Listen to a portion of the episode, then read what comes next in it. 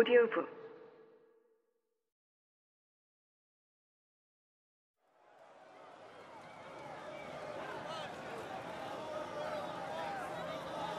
뉴시티의 시위는 반지구 시위로 발전했다. 시위대의 요구를 지구가 시종일관 철저히 무시했기 때문이다. 지구의 입장에서 화성은 단지 거대한 광산일 뿐이었다. 광산에 탈이 나면 굴을 덮어버리면 끝이었다. 대화도 협상도 없었다. 뉴시티의 시장과 의원들도 시위대를 외면했다. 그들은 임기가 끝나는 대로 지구로 돌아갈 예정이었기 때문이다. 뉴시티 시민들은 서서히 지쳐갔다. 광물을 캐고 옥수수를 기르고 공장 기계를 돌리고 수업을 듣고 아이를 돌보기 위해 시민들은 일터와 학교와 집으로 하나둘 돌아갔다. 그러나 여전히 피켓을 들고 시청 광장을 지키는 시민들이 있었다. 양복 차림의 남자와 검은 옷의 사람들이 그들 중 일부였다. 그들은 아직 일터로, 학교로, 집으로 돌아갈 수 없었다. 그들이 바라는 어떤 것도 이루어지지 않았기 때문이었다. 그래서 그들은 지구의 방식을 따르기로 했다. 화성의 시민들을 잡아 가두었으니 지구인들을 인질로 잡기로 계획한 것이다. 계획에 없던 한 가지는 여학생 팀이 온다는 거였다. 하지만 다른 선택이 없었다. 협상을 위한 최후 방법이었다. 그게 주은의 팀이 인질이 된 이유였다. 주은의 팀은 창고 안에서 지냈다. 양복 차림의 남자 말대로 검은 옷의 사람들은 최선을 다해 인질들의 편의를 도왔다.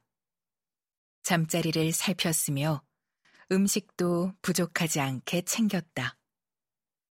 밤에는 기온이 급격히 떨어졌으므로 창고 곳곳에 모닥불을 피우고 밤새 불을 지켰다. 그들은 종일 주은의 팀 곁에 있었다. 함께 자고 먹었다. 그러나 주은은 감시당하는 기분은 거의 들지 않았다. 원하면 언제나 창구 밖으로 나갈 수 있었다. 도망치려는 시도는 아무도 하지 않았다. 도망쳐봐야 어차피 화성이었다. 달리 어디로 갈 수 있겠는가. 감독과 코치가 없어도 주은의 팀은 훈련을 거르지 않았다. 경기 날짜가 하루하루 다가오고 있었고, 인질들은 그것 외에는 아무것도 생각하지 않았다. 그러지 않으면 견딜 수 없어서였다. 주우는 틈날 때마다 미란과 캐치볼을 냈다. 미란이 놓친 볼을 검은 옷 하나가 잡아 주은에게 던져준 적 있었다. 괜찮은 피칭이었다. 멀찍이서 공을 던져주니가 웃고 있었다. 주은도 그쪽을 향해 조금 웃어 보였다.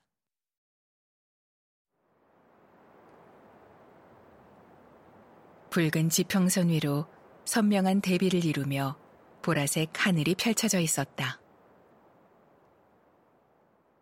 저 멀리 어딘가 지구가 있다.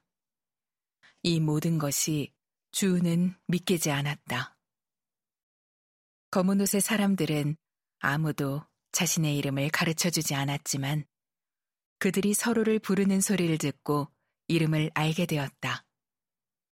케이, 첸, 셸리, 옥타비아, 필립, 로저, 레이, 안나, 리, 요코. 그들의 외모에서는 조상의 흔적이 희미해졌지만 이름과 성에는 끈질기게 남아 있었다. 가장 나이 어린 이는 양이라는 여자로 스무 살이었다. 큰 키에 어깨가 구부정하고 약간 수줍은 기색이 있었다. 어쩌면 미안해 하는 것 같기도 했다. 미라는 양에게 자주 말을 걸었다. 화성의 생활과 야구, 음식 등등에 관해 물으면 양은 상냥하게 답해 주었다. 양이 대답해 주지 않는 것은 딱 한 가지였는데 언제 인질들이 풀려날 것 같냐는 질문이었다. 양은 어두운 얼굴로 협상 중이라고만 말했다. 기약 없는 날이 하루하루 지나고 경기 예정일이 다가오고 있었다. 밤이 깊었지만 주우는 잠들지 못했다. 옆에서 미란도 계속 뒤척였다.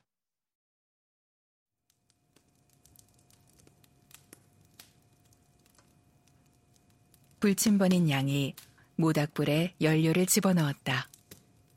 기세 좋게 불이 살아났다. 미란이 모닥불 앞에 앉는 걸 보고 주은도 일어나 곁에 앉았다. 양이 불 위에 옥수수를 굽기 시작했다. 이내 좋은 냄새가 풍겼다. 오래 살고 볼 일이야. 내가 화성에서 옥수수를 구워 먹을 줄 누가 알았겠냐?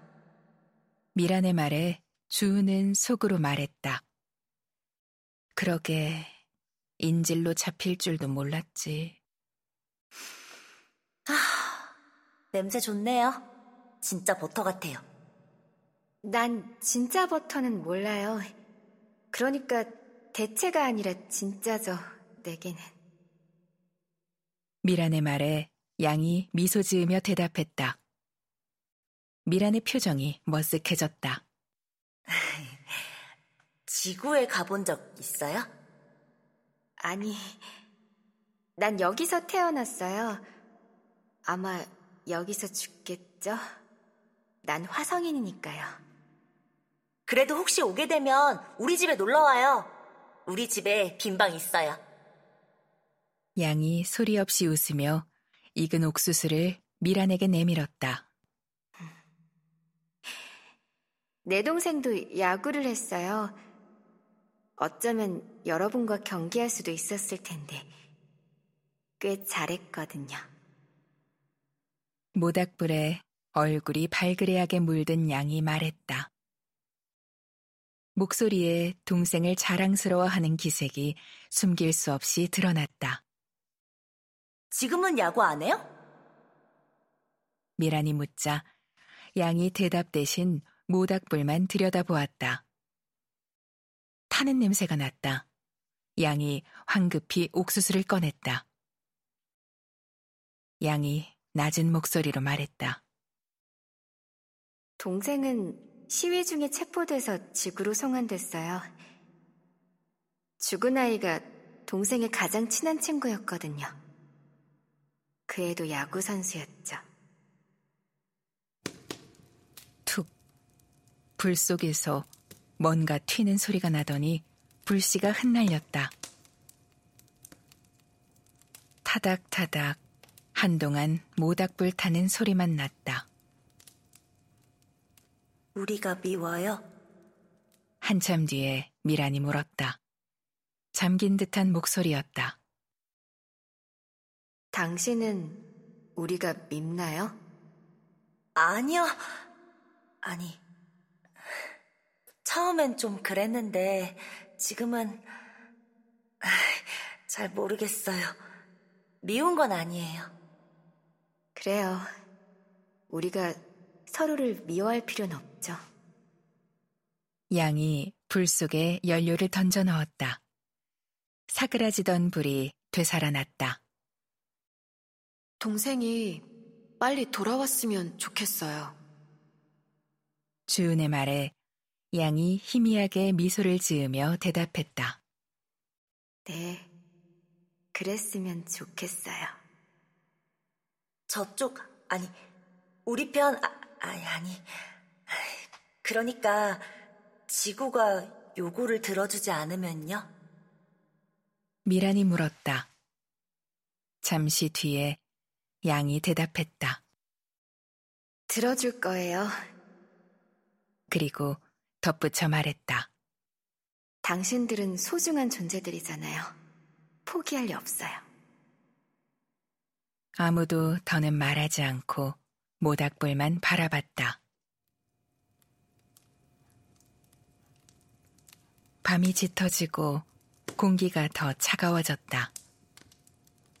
셋은 모닥불을 향해 기도라도 하듯 두 손을 내밀어 불을 쬐다.